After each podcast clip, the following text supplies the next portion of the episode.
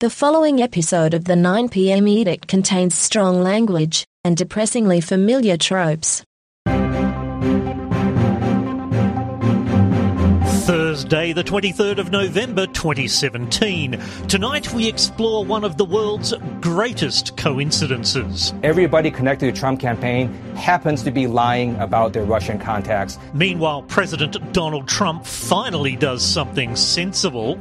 The president has decided he wants to nuke Iceland tomorrow. And we bring you the latest in science. The Earth is flat. This is the 9 p.m. The Earth is flat and so's your mum.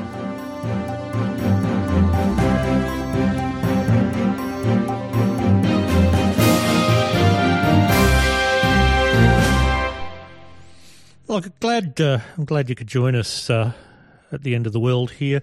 Uh, just a few things that have happened since the last time we spoke. Actually, no. Before I do that, let me just tell you about the last 28 minutes left in the 9 p.m. Edict Summer Series Possible campaign. If you're listening to this live, uh, we are asking, I am asking for your contributions to help make uh, some extra podcasts over summer on a possible campaign. We have reached the first target, so there will be two episodes at least. I'll tell you all about them shortly. But if you go to stilgherrian.com slash summer. It's really hard. Stilgherrian.com slash summer. You still have 27 minutes left to go. If you're listening on the live stream, be aware it, it is buffered a bit. So the time now, as I'm saying this out of my mouth, is 9.02 p.m. and 38 seconds, 9.40, etc. So you're probably hearing me about a minute after that. So you don't have long left to go to stilgherrian.com slash summer. Also, uh, before I get on to the other things, it's it's very hard for me to to do something topical about this because it's it's moving so quickly. But the uh, the situation on Manus Island, with the Australian government seemingly in charge of clearing out people that it's not responsible for uh, from a quote refugee processing centre unquote. I prefer to call it by its actual name, a concentration camp. Uh, it is ugly, and because it's moving so fast, I don't really have anything to uh, add to that as we're recording tonight. Maybe I'll uh, look back at that uh, in a future episode. But as I say, things that have happened since the last time we spoke. All right, Australia got rid of all homophobia. That was good. That that that's been successful, hasn't it? Of course, it's still not going to happen. Dual citizenship is a thing. I'm particularly impressed with with the way that so many members of Australia's parliament have failed to actually know what country they're a citizen of. I don't know how you actually go through life achieving that level of ignorance. Um, I mean, I, I, I'm all for ignorance. Ignorance is bliss. The less you know about the hell that is happening in the world around you, the more you can continue on with your uh, your normal life. But uh, these chaps, I don't know. Uh, what else has been happening? Oh, the United States is taking a look at the the procedures by which the president authorizes the deployment of nuclear weapons. Nuclear weapons. Uh, it's apparently the first time uh, that there's been any sort of congressional investigation into this in 41 years. Uh, I can't do the maths in my head. When's that? 75. That's probably back 70, 85, 90. That that would be back when uh, uh, what was his name? Flappy jowled. Uh, uh, Rupert, Rupert, Nixon. Where did that come from? Richard Nixon uh, was president, and I think they were. Uh, that was sort of when he was putting forward the Madman strategy as well. if you want to know about that, go to um, where is it? War is boring dot com and and they've got a lovely uh, essay there on the madman strategy uh, for nuclear uh, standoffs it's very reassuring. Anyway, the United States is looking at that, uh, those procedures for the first time in 41 years. And what else? Oh, Trump did uh, a tour of uh, East Asia and Southeast Asia. That went very well, didn't it? Um, there was a lot of that on the, the national security podcasts, of course, about how Trump did. One of the clips I like uh, that I'm going to play for you tonight uh, using technology is uh, from the wonderful podcast Bombshell, um, where the ladies are looking back at uh, really how China has changed under its last two premiers and uh, Trump's response. You have Deng, who really emphasizes the the, the economic reorientation toward at least pseudo market um, reopening, uh, and then you have now you have Xi, who's really focused on the security piece and bringing China up to global standards with regard to um, military infrastructure and equipment and potentially security competition. That's certainly where folks are um, to the you know I remember debating China topics in the mid '90s, and there were we would read cards from Joe Nye, uh, you know, which were all about engagement, engagement. We could we could sort of if we you know the sort of they were I think called the panda huggers of the world. You know, we wrap our arms around China, and we could bring them into Bring them this into sort of liberal international world order. yeah. and basically nobody talks about that exactly anymore, right? It's really, it seems to me in the last few years that the conversation has really moved toward managing the competition. Yeah. And that there's very little hope of any sort of political liberalization to go along with the economic liberalization that's happening within China. So, you know, obviously folks keep an eye on that pretty, pretty carefully, but that's, um, Xi really seemed to, as you said, Lauren, you know, uh, consolidate his holdings, you know, in this particular effort. Well, and as Lauren pointed out, our own president said, that's great. Green light, right? You go for it. Thumbs up. And so, since he's been enshrined in this way, he's really shrunk the maneuver space for his domestic opponents. And he's basically told his major competitor abroad, uh, I'm going to do this. And, uh, you know, as a competitor, our president has said, sure. Sounds great That's great. great. We have this in common now. Wonderful. Uh, so really, uh, Trump is seeing uh, China as just another business. And it's North Korea he wants to nuke. And as you heard in the uh, introduction, Iceland, apparently. Although that may have been a hypothetical uh, hypothetical example from the Arms Control Wonk podcast. It's hard to tell, really. Um, I, am I getting too wonky and particularly too international nuclear kind of strategy wonky on this podcast? Do let me know. I mean, it's something that I've become even more interested in as uh, time goes by. Uh, and, and I think you'll agree it is kind of a thing in the world at the moment. Uh, what else has been happening? Oh, Uber. Uber, yes. Uh, who decided this week to reveal that a year ago they had a massive data breach uh, and they paid hackers $100,000 to hush it up. But the new CEO uh, decided this week to sort of fess up. Uh, yes, the information on 600,000 drivers and 57 million customers uh, out there for the world to see, but they've said, look, nothing to see here. There's not a problem. Uh, yeah, we did cover that up, but it's all okay now. I wondered earlier today, or maybe it was yesterday on Twitter, that how long will it be until we decide that be the Uber for X actually means be a cunt about X? And I also wonder, well, some people said we, we were already there. We were there years ago, and there's an argument for that. But I also wonder when politicians who've publicly supported Uber and, and uh, promoted it as some sort of futuristic way of doing business are, are going to start retracting their support or at least uh, giving it a bit of a, a bit of nuance. Kin Lane, who's uh, well API evangelist and does geeky things online, he he proposed uh, that we we need a new tool called Uber Translate, a tool which translates when anyone says they're the Uber for X into reality. For example, I'm the Uber for education translates into my company will leak the personal information of your children on the web and lie about it. I'm the Uber for education. I could be the Uber for education. Uh, or or not. Um, what else? What else? Oh, uh, another example. I, I have been listening not just to uh, national security stuff, but podcasts about American society because obviously it's going through a great change uh, or two at the moment. You may have noticed America bit of a thing happening there. And uh, I, I caught the other day a thing from The Atlantic, have a, a podcast called Radio Atlantic. They were up all night thinking of that one.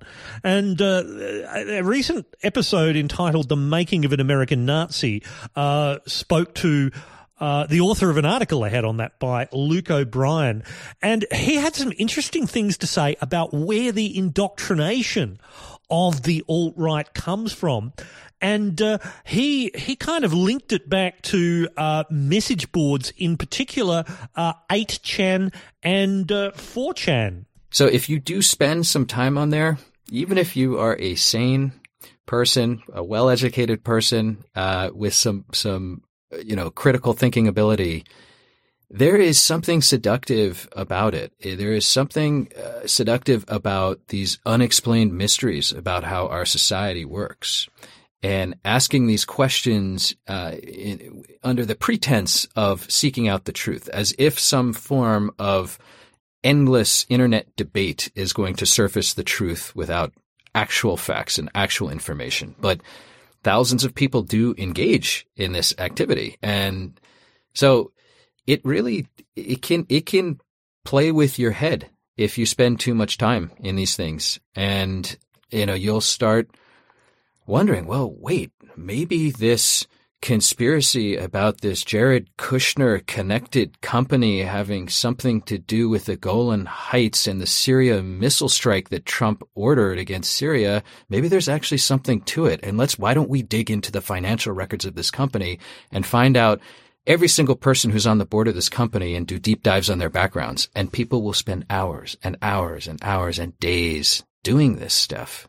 And you know, where does that lead? It leads to more of this kind of, you know, circular conspiratorial thinking, which in my mind, the way I imagine it is sort of a, either a rabbit hole or something kind of circling a drain, descending precipitously down to this depth where you find all kinds of m- far more toxic conspiracy theories, such as the, the Holocaust denial, for example.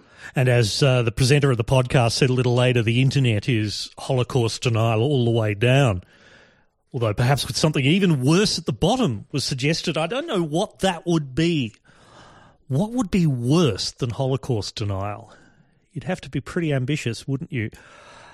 I'll come back to the, the, the whole mentality of, of people who spend ages trying to find links between things. I mean, if you if you look at something long enough, you're bound to find a link. If you if you research down into the depths of a company uh, connected with the president, then you're eventually going to find a a middle manager who once lived in Israel. You know, I mean, it's just the odds, isn't it? But why aren't they revealing that? Uh, you've got about 15 minutes left to go to stilgherrian.com slash summer. Thank you to a couple of new supporters there. Uh, I, I can't browse through all the details while I'm trying to keep track of what I'm saying, but uh, thank you very much. If we can get that up to the next uh, intermediate target in the next 15 minutes, that'll be another whole public house forum episode, uh, as well as the one which is scheduled for the 17th of December. As I say, I'll tell you a bit more about that as we go the Trump administration really is being quite interesting at the moment, isn't it? I mean, who is not being subpoenaed or asked to give evidence or whatever? And I found uh, this particular interesting comment from uh, Ted Lieu, who's a Democrat congressional member, a congressman was the word I was struggling to say, uh, from California. He was talking the other day uh, to CNN's Wolf Blitzer. The issue really is no longer was there collusion between Trump campaign officials and Russia. The issue is how far up did that go? We know from Trump campaign official George Papadopoulos' guilty plea that he tried to collude with Russia. And who knew about it? Well, Jeff Sessions knew about it. Who else knew about it? And with all the reporting that we're seeing today, how people try to connect the dots between Trump campaign and Russia, it's one big dot. Wolf, that's what we're seeing. It's just staring us in the face everybody connected to the Trump campaign happens to be lying about their Russian contacts. That can't be a coincidence. Well, you- well it could be a coincidence, couldn't it? Kalski B on the Twitters has just pointed out that it would be safe to say the only thing worse than Holocaust denial would be Holocaust execution. It's got a point. Uh, oh, I just stopped myself there. I was about to suggest there's only one way to tell which one is worse. Oh dear. Not even half an hour in, and we're already uh, planning to commit a Holocaust. Democracy is a, a, tricky thing, obviously. Uh, as we're discovering, people have been uh, complaining about the current president of the United States, even though he was elected by a process called everyone voting and the system in place delivering him as the voters requested according to the way they voted. I mean, you can't argue with that. People are, of course, saying, "Oh, it's terrible and democracy is wrong." Oh, no, that's that's that's how the American democracy is structured, and that's how people voted, and none of that was a secret. And that's how it turned out. Now, you may not like that, but, but of course, we do have the option of changing. And the last clip I'm therefore going to play in this segment is from uh, British comedian Richard Herring and uh, Richard Herring's Leicester Square Theatre podcast, which I thoroughly recommend. It's one of my favourites. And uh, his guest recently was Armando Iannucci, the creator of The Thick of It and the character Malcolm Tucker, the creator of Veep in the, in the US, uh, writer and director of the new film The Death of Stalin, which uh, has just been released in the UK and possibly elsewhere. I don't think it's come to Australia yet, which is exceedingly disappointing. And uh, you can insert your own rant about that here. But uh, in in that episode, uh, Iannucci responded to uh, Richard Herring's uh, comments about well about democracy. It's sort of the flaw with democracy, isn't it? That people are stupid, so we should ask their opinion. But, it's, but, Yeah. but you know, That's right. What my dad used to say. He, he was uh, he he fought in the partisans during the war against Mussolini, and then moved to the UK. Never took UK citizenship, and we always used to say. Well, you can't vote. He said, "What's the point of vote?" Last election I took part in, Mussolini got in, you know, and that's that is a theme, which is what I was saying about. It's good that more people are registering now. You've got to protect democracy, and and don't think because you have democracy, it's with you permanently and it's perfect. It has to be continually sort of renewed and, and participated. Yeah. You know, otherwise, if it if it gets frayed at the edges, this is what happens. Yeah, you know. Well, it's very People fill the it- vacuum. It's very easy to take it for granted. I think that's you know, and you Yeah. sort of think all that stuff in the past is in the past. Yeah. All that people No. abusing's in the past. But there's no reason why it can't definitely, you know, in, No. in certain parts of the world, obviously, it still does does exist. But I was, I was talking to someone on, I did a panel show in Scotland, and they were talking about Brexit, and the woman said the, the, the people have spoken, we have to respect their right. And you kind of Yeah. go, what? Even if you're Yeah. if you're driving off a cliff and the driver's driving and you've all agreed to You've do all it, agreed to drive off and then you suddenly then go, "Hang on." no, you're allowed to change your mind. You know, It's like the scene they shot at the end of Thelma and Louise, where Thelma now says, "Actually, could we turn around?" and, yeah, uh, it's, it's this is this is pretty stupid. This is Yeah. at best a Pyrrhic victory. Oh, but couldn't it be wonderful? Planet Earth facing its Thelma and Louise moment. Right now, are you ready to jump off the edge? Off the edge of the flat Earth. It all joins up. Hello, I'm Stilgherrian. Welcome to the Edict.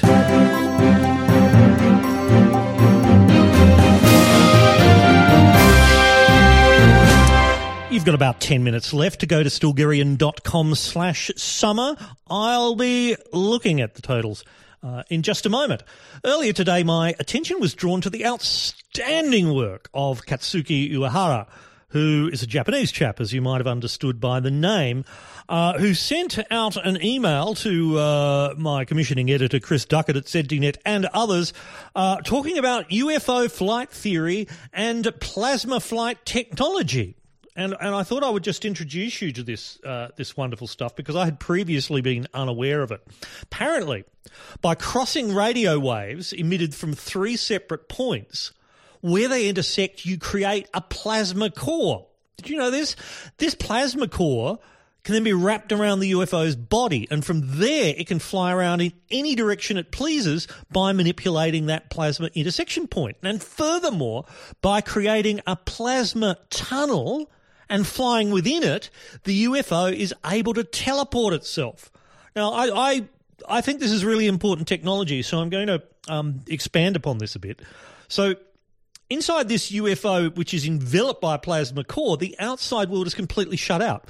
And there's an independent plasma gravity field inside that. And as such, the craft can move at incredible speeds and any sudden movements while you're inside that remains completely stable. So it's this is the technology that we're really after here. And all you do is cross radio waves at three separate uh, from three separate points. Now, the technology to equip a UFO with a device to emit radio waves from three different points and form a plasma core at that point where they intersect and to move the UFO, all of that is already completed and being used in certain, quote, advanced countries. unquote. Of course, this includes the technology to create plasma tunnels and use them for teleportation. I didn't know about this. So, so uh, again, I think we need to know about that. And you know, why shouldn't we have this? Because if you made a large scale passenger vehicle using this plasma flight technology, people could travel both more cheaply and faster, more safely, without having to worry about the weather. It would be great, uh, says uh, uh, Katsuki san, uh, for a great peaceful advancement of humanity. And he hopes that the day when this plasma flight technology is used not only for military applications, uh, but for the peace and progress of all humanity is not far off. Uh, Katsuki san has um, some other theories about the sun. Uh, the sun, he points out, has the super biggest, huge oceans and continents. The, excuse me. Ah, the, these sun people are, are punishing me for Oh, excuse me. The sun people are punishing me for revealing their secrets because the sun is not made from hydrogen, says Kusuki san. The plasmas which is fulfilled in the universe and the electricity which is current in the universe and innumerable magnetic poles and magnetic fields of the sun make and cause the super biggest huge heats and lights of the sun. Super biggest huge. That is a lot. That is a lot and big. The sun is not burning. There is no nuclear fusion in the sun, therefore, the sun is forever. Uh, this is uh, this is just part of the excellent uh, work of Katsuki Uehara, and and I think you'll be pleased to know that he also writes music. This is Moonlight Dance.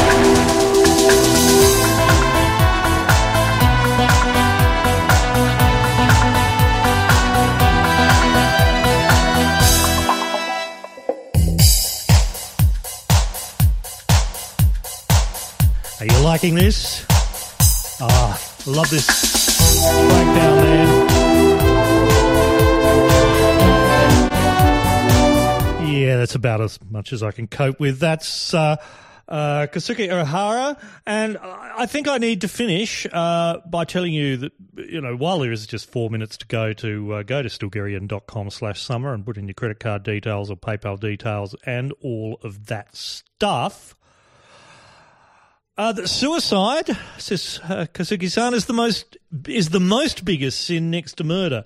And the most important thing is because they've killed their body's life which God gave them. People must live until the real end of their life as the duty which is given by God. So suicide people must be fallen down to hell by the most biggest sin next to murder. They killed their own life, which was given by God. You may notice a certain repetitiveness here. I'm, just reading the words. They never can go to heaven. And hell's long, long suffering and agonies are waiting for the suicide people. It's more far hard sufferings and agonies than they're having it in this alive earth world. Uh, unfortunately, uh, yes, I, am not up to reading this in the original Japanese, uh, so I'm not quite sure where the translation came from. So excuse the grammar. Remember this, says Kazuki-san, people's characters will grow only by their life sufferings and agonies. Right. And he finishes that section by saying, bullying is far is more far deeper sin than theft. The fellow who bully weak people are more inferior than monkey. And uh, I believe it was uh, oh, who did put on Twitter someone earlier, and I forget who now, but pointed out that last bit sounds distinctly personal. Perhaps we know where he gets his thoughts from.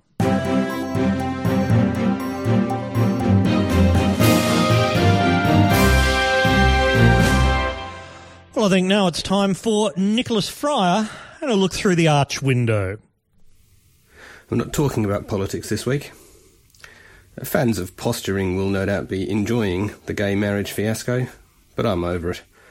And I just can't be asked making fun of the dying spasms of the government of the Tom Bombadil of Australian Prime Ministers. So instead, I think we should pause for a moment to acknowledge the work of the University of Queensland School of Earth and Environmental Sciences.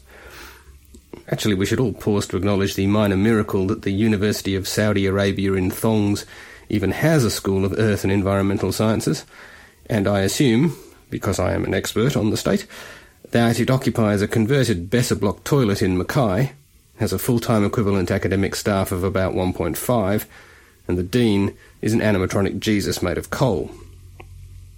Be that as it may, and no doubt in deference to political and fiscal realities, the School of ENES is obviously one of the go-to places for the study of extinctions that the resources and energy sectors definitely weren't responsible for. In other words, if you're into extinct kangaroos, you should chuck 'em or follow, because they're onto some cracking work over there, despite the conditions. As I've had cause to flag up before, and for the benefit of weird foreign types, Australia used to host a wide variety of fascinating mammals that became extinct in the last 50,000 years or so, such as diprotodons, marsupial lions, and moderate conservatives. The cause of these extinctions is hotly debated, especially amongst people, which is what you'd expect, given the usual tendency of any group to want you to, oh my god, look over there, while they toss the gnawed bones of their victims over their shoulders and hastily wipe their greasy fingers on their brother-in-law. The two main competing theories to explain the die-offs seem to be that either the megafauna were killed by strange and sudden climatic changes occurring after millions of years of stability that just coincidentally took place straight after the most invasive and rapacious species the world has ever known turned up, started burning down the forests and eating them, or they weren't. At least some extinctions of hypercool former Australians, though, can't be blamed on the dining habits of newcomers, because they took place millions of years before the introduction into Australia of barbecues, brothers-in-law, or irritating relatives by marriage of any sort. Among those long-dead ex-Aussies are some being poked at by the very smart people at the U of Q, specifically kangaroos with fangs. There are heaps of extinct macropods, so many so, in fact, that the taxonomists have started just taking the piss with the names of them, which is why we have genera such as Kookaroo, Silveroo, and Balbaroo. That last genus includes my favourite named species of all, a fanged kangaroo called Balbaroo fangaroo, which, absolutely no doubt, was first suggested by somebody trying hard not to let the smoke escape from their lungs just before they fell off their camp stool and giggled at a truly hilarious nearby volume of empty space. Now, I don't know about you, but I am struggling to imagine any circumstance, social or political, which would not be improved by the addition of a bunch of fanged kangaroos. The opening of Parliament, the Logies, Q&A, all of them are crying out for the introduction of a couple of dozen bounding, muscular, easily startled creatures equipped with a pair of dental carving knives. I'd buy a ticket, and I know that I wouldn't be alone. The picture lacks only one element to make it perfect. According to the uni's Kaylene Butler, despite their dentition, or rather, I imagine, because of the rest of it, she and her colleagues are pretty confident that the little beasties were grazers. I'm personally not convinced that they haven't missed a trick here, because while herbivory is all well and good, it's always sensible to have a backup career, it seems a pity to waste your best feature. I'm just saying that you don't need incisors to drink the blood of your downed and panicked victims, once you've got them by the throat and all. Be that as it may, the evidence also apparently points to a tragic missed opportunity. While they were relatively diminutive, think sort of medium dog size, they were getting larger right up until they suddenly weren't. In other words, if only they'd got through whatever crisis it was that offed them, ten million years later, the first human Australians might have wandered into a landscape covered in three metre tall vampire kangaroos with robust views about unauthorised maritime arrivals. And then, providing the startled proto Aborigines survived that little welcome to country, when the second Australians turned up 50,000 years later in tall ships and red coats, they might have been met by warriors riding them like tauntauns. What's that, Joseph Banks? What do we call that creature? We call him whatever he fucking wants, white boy, and I recommend you do the same. I don't know about you, but I think that's a world we're just a little bit poorer for having missed out on.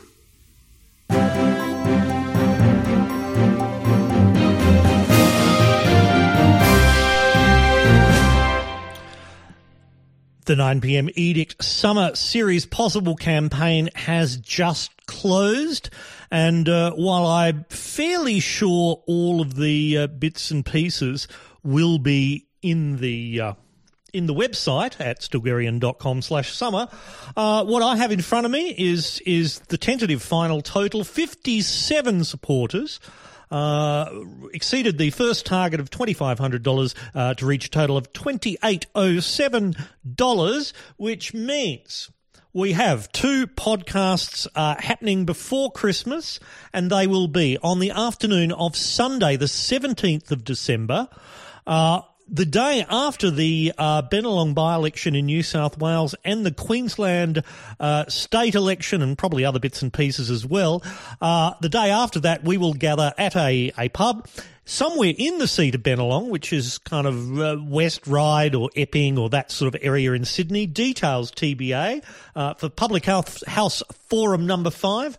That's on Sunday, the 17th of December. And then on Tuesday, the 19th, Tuesday night, there'll be a quote, regular, unquote episode of this podcast. Uh, I'll be contacting all of the people who've uh, contributed to let them know uh, how they can uh, uh, sort of uh, retrieve their benefits. Probably with a, a kind of squid jag would work just be careful which end goes in first. And and uh, I'll of course I'll let everyone know uh, wh- which pub and who the guests will be in due course. If you've just missed getting through uh, to the possible campaign, I'll tell you what. If you go to stilgherrian.com slash tip make a one-off contribution there. And uh, uh, for, for those received uh, until uh, the end of Sunday, let's say that the, they go into the same pot and get the kind of benefits uh, in those special podcasts as well. Uh, but I, I will mock you for being slightly late. Does that sound fair? I think that sounds fair.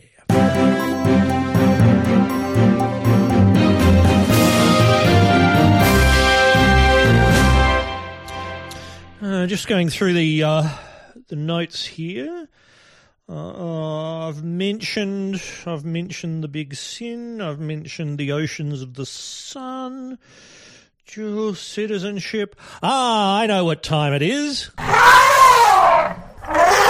It's elephant stamp time. Elephant stamp time. Each episode of this podcast and or when I remember, I award elephant stamps uh, of approval for excellence in the category of thinking. And I have three, which I'll go through very quickly because I don't have any audio cuts for them. And you get you get bored with just me talking. I can tell. You kind of wander off, don't you? And and get bored. I mean, I would too. I don't know why anyone listens to the podcast, really. Uh, first elephant stamp goes to the entire cryptocurrency industry, uh, not just Bitcoin, the entire thing because according to a website that I just lost on my screen, where is it? There. Bitcoin mining now consumes more electricity than 159 countries, including Ireland and most countries in Africa.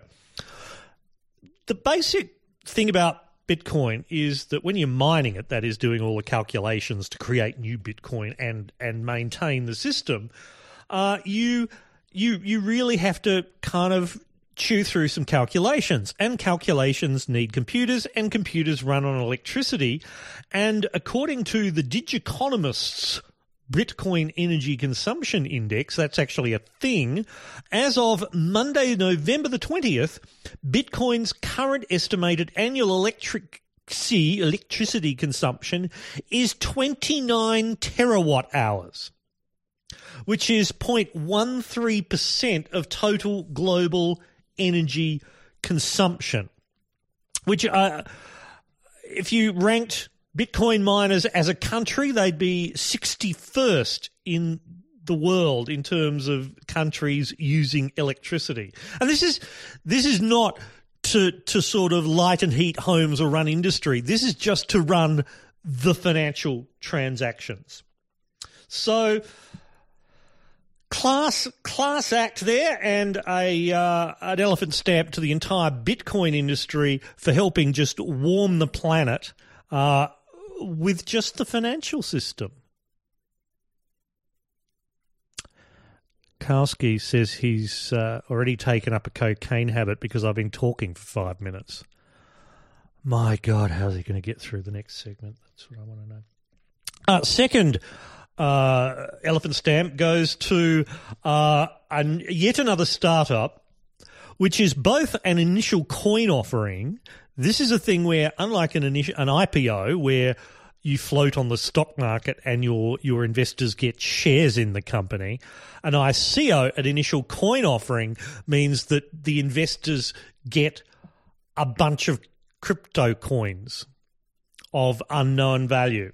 I mean, all right, shares are of unknown value until a company succeeds either. But we now have this whole idea where startup land intersects with the cryptocurrency world to create initial coin offerings. So anyway, we have this new one called Skedaddle, which is calling itself an Uber for buses, or as you might call it, buses.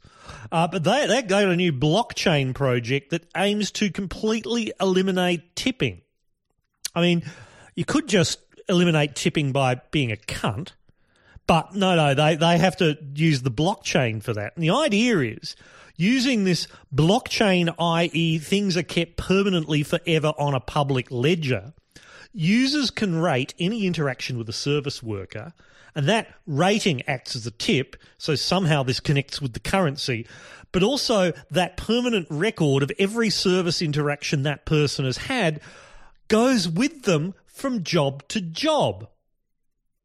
Right? So you can have one really bad experience five years ago with a complete asshole of a customer who rates you way, way down, and you can never get rid of it. You can never improve. So, hats off, elephant stamps off to uh, Skedaddle. Uh, and if you look for them, you'll see a photograph of such typical bloody startup bros, you'll you know, it won't be pants off, let me tell you. And the final elephant stamp of approval goes to someone known only as Belinda. And I would like to thank uh, Josh Taylor, editor, news editor of uh, BuzzFeed uh, Australia, for bringing this uh, important thing to our attention. Last Wednesday, on the very evening of uh, the same sex marriage result. So the, the night before, Belinda, who's a no voter, an outspoken no voter in Perth, she owns a beauty salon and she received a gay wedding request, which of course is the, the, the worst thing. Um, but Belinda received a booking inquiry on her salon's Facebook page from a gay couple called Brad and Chris, of, of course. Of course, they were called Brad and Chris, for a full body wax to make our honeymoon extra special. yeah, talk about euphemisms. But Belinda says her Catholic face uh, Catholic face. Her Catholic faith prevents her from endorsing a gay we- wedding, and as Josh puts it, a deeply Catholic beautician doesn't want to wax some gay balls. That that really is what freedom is about, isn't it? And uh, and I'm glad. I'm glad that Belinda has somehow found within within Catholic doctrine something about waxing the balls of gay men. Um, I, I there's probably an extra uh, level of hell for Belinda for some reason or other, of course. Uh, so that, ladies and gentlemen, are our three elephant stamps for this episode.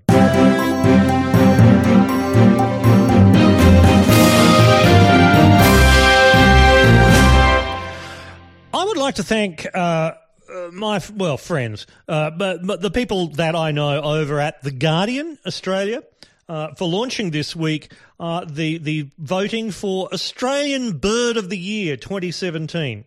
Um, very easy to find on the Guardian website. Uh, the voting's open until 9th of December, but I, I think I think we, we really have uh, the answer here in front of us already.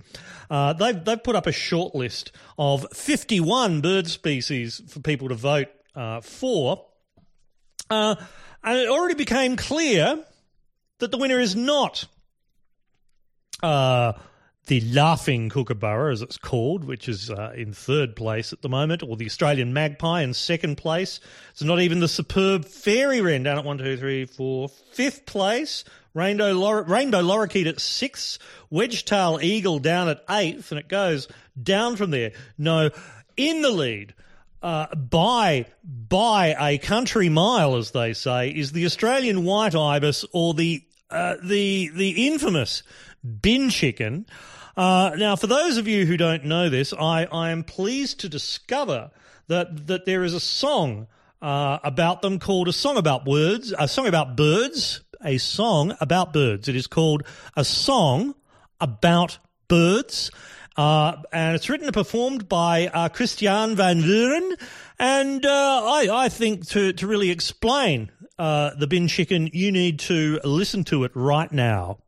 The woodpecker bird likes pecking wood. The bluebird's a bird that sings pretty good. Sparrows are a bird that are pretty cool, eh? But the ibis is a bird that drinks bin juice all day. A crow is a bird with a heaps mad squawk. A cockatoo's a bird with a sick mohawk. Chicken is a bird that tastes good and lays eggs. And ibises are bin juice drinking dregs. A goose is a bird that's chilled like a duck. An ibis is a bird that's a picnic wrecking fuck. Doves are birds that represent purity. Ibises wreck picnics and disrupt the community. Penguins are birds that fall in love and mate for life. But ibises love nothing because they're dead inside. Swan is a bird that's graceful and that. And ibises aren't birds, they're feathered bin rats. Ibis. Bin juice drinking gronks. Yeah, the ibis. Their beaks are gross and long.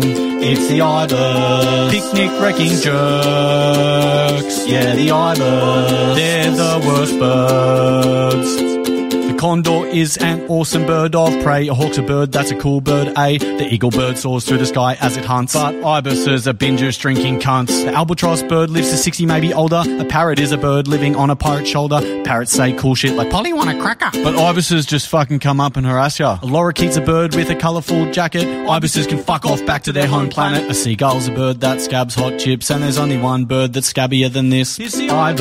They're picnic wrecking irrits. It's the I hope they don't come near us. Yeah, the ibis. They're bin juice drinking jerks.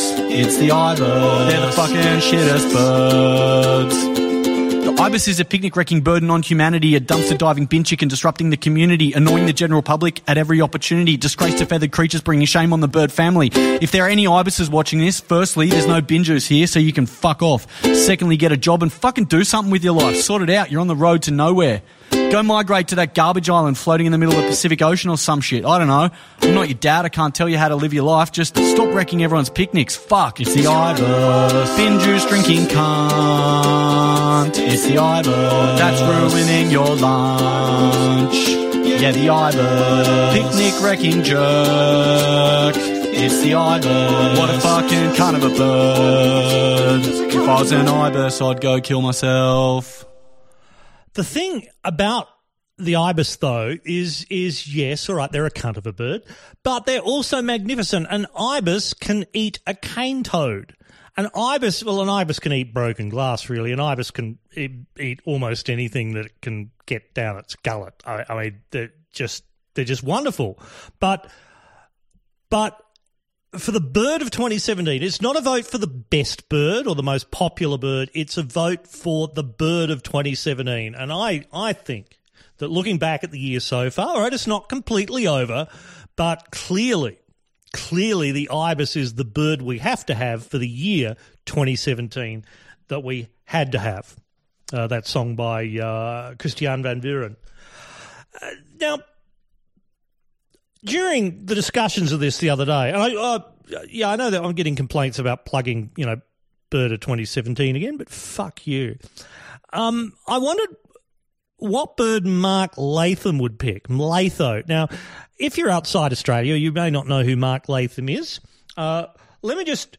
He, he he has been chucked off most television stations he's been on, at least as a, a host of a program, though he's still a guest. He has a a, a YouTube program which you know puts him on the same level as me.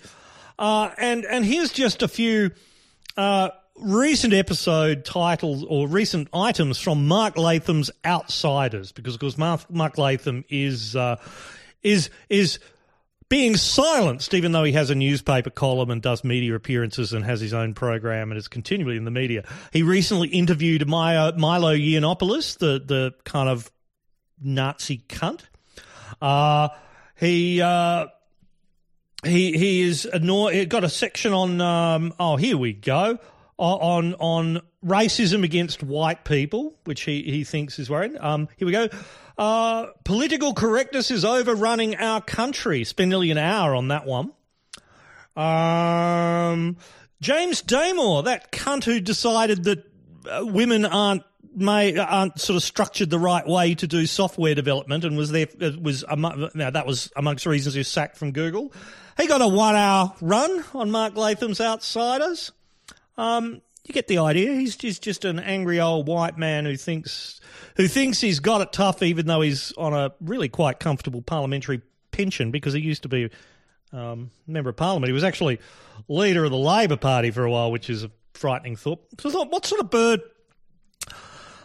would he have chosen? And I've got, a bunch of uh, suggestions on Twitter, which I'll I'll zoom through now. Jim Campbell thought a lame duck, which I quite like. Christopher Owen, probably the koel because it will not be silenced.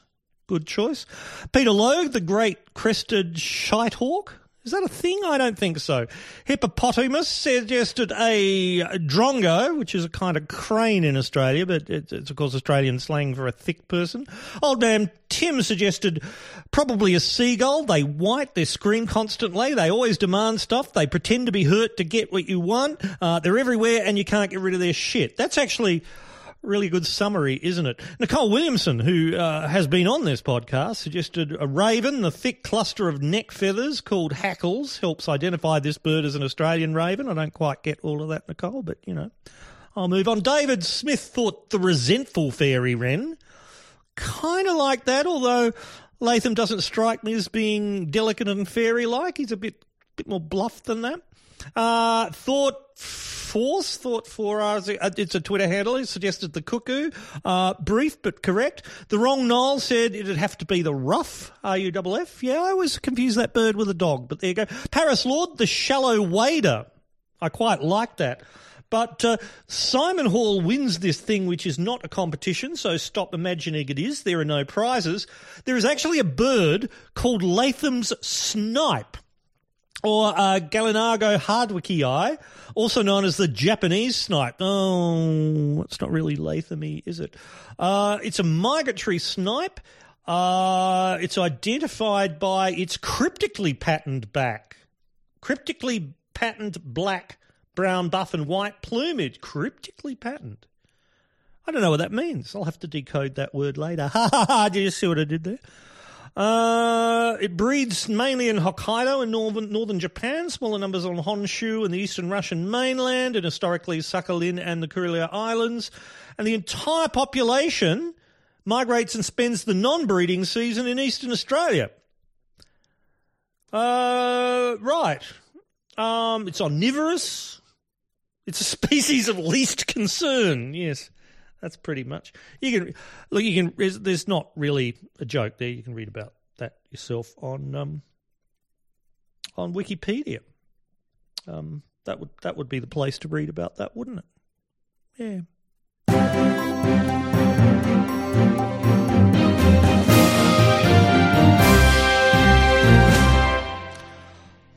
Just before I wrap up, I want to mention uh, I really should have given this guy um, an elephant stamp, but we'll we'll see how he goes on Saturday. This is Mike Hughes, nicknamed Mad Mike Hughes, who's a flat earther.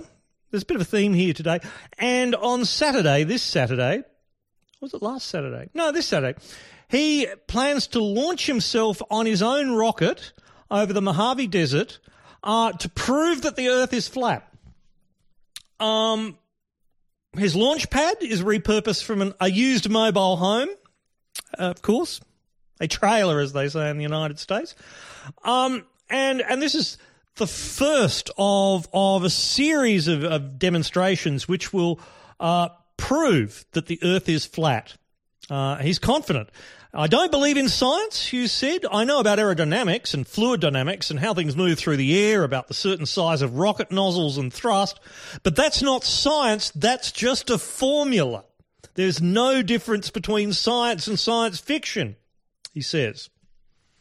So eventually, uh, he, he will get himself into space, at which point he plans to take a photograph, quote, to prove once and for all that this earth is flat. This is the king of the deceptions.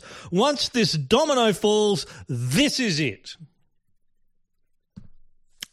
I actually wish um, Mad Mike Hughes the best of luck in his endeavours because I, I think if anything needs proving, it's that the earth is flat. Well, that's all the edict for now. As usual, there's notes on the podcast page at stilgherrian.com. If you'd like to keep the podcasts going, stilgherrian.com slash tip. The next episode will be, and I know this one, the afternoon of Sunday, the 17th of December, at a venue in West Ryde or Epping or somewhere, TBA. Until then, I'm Stilgherrian. Have a good one. The 9pm edict is a skank media production. Sorry.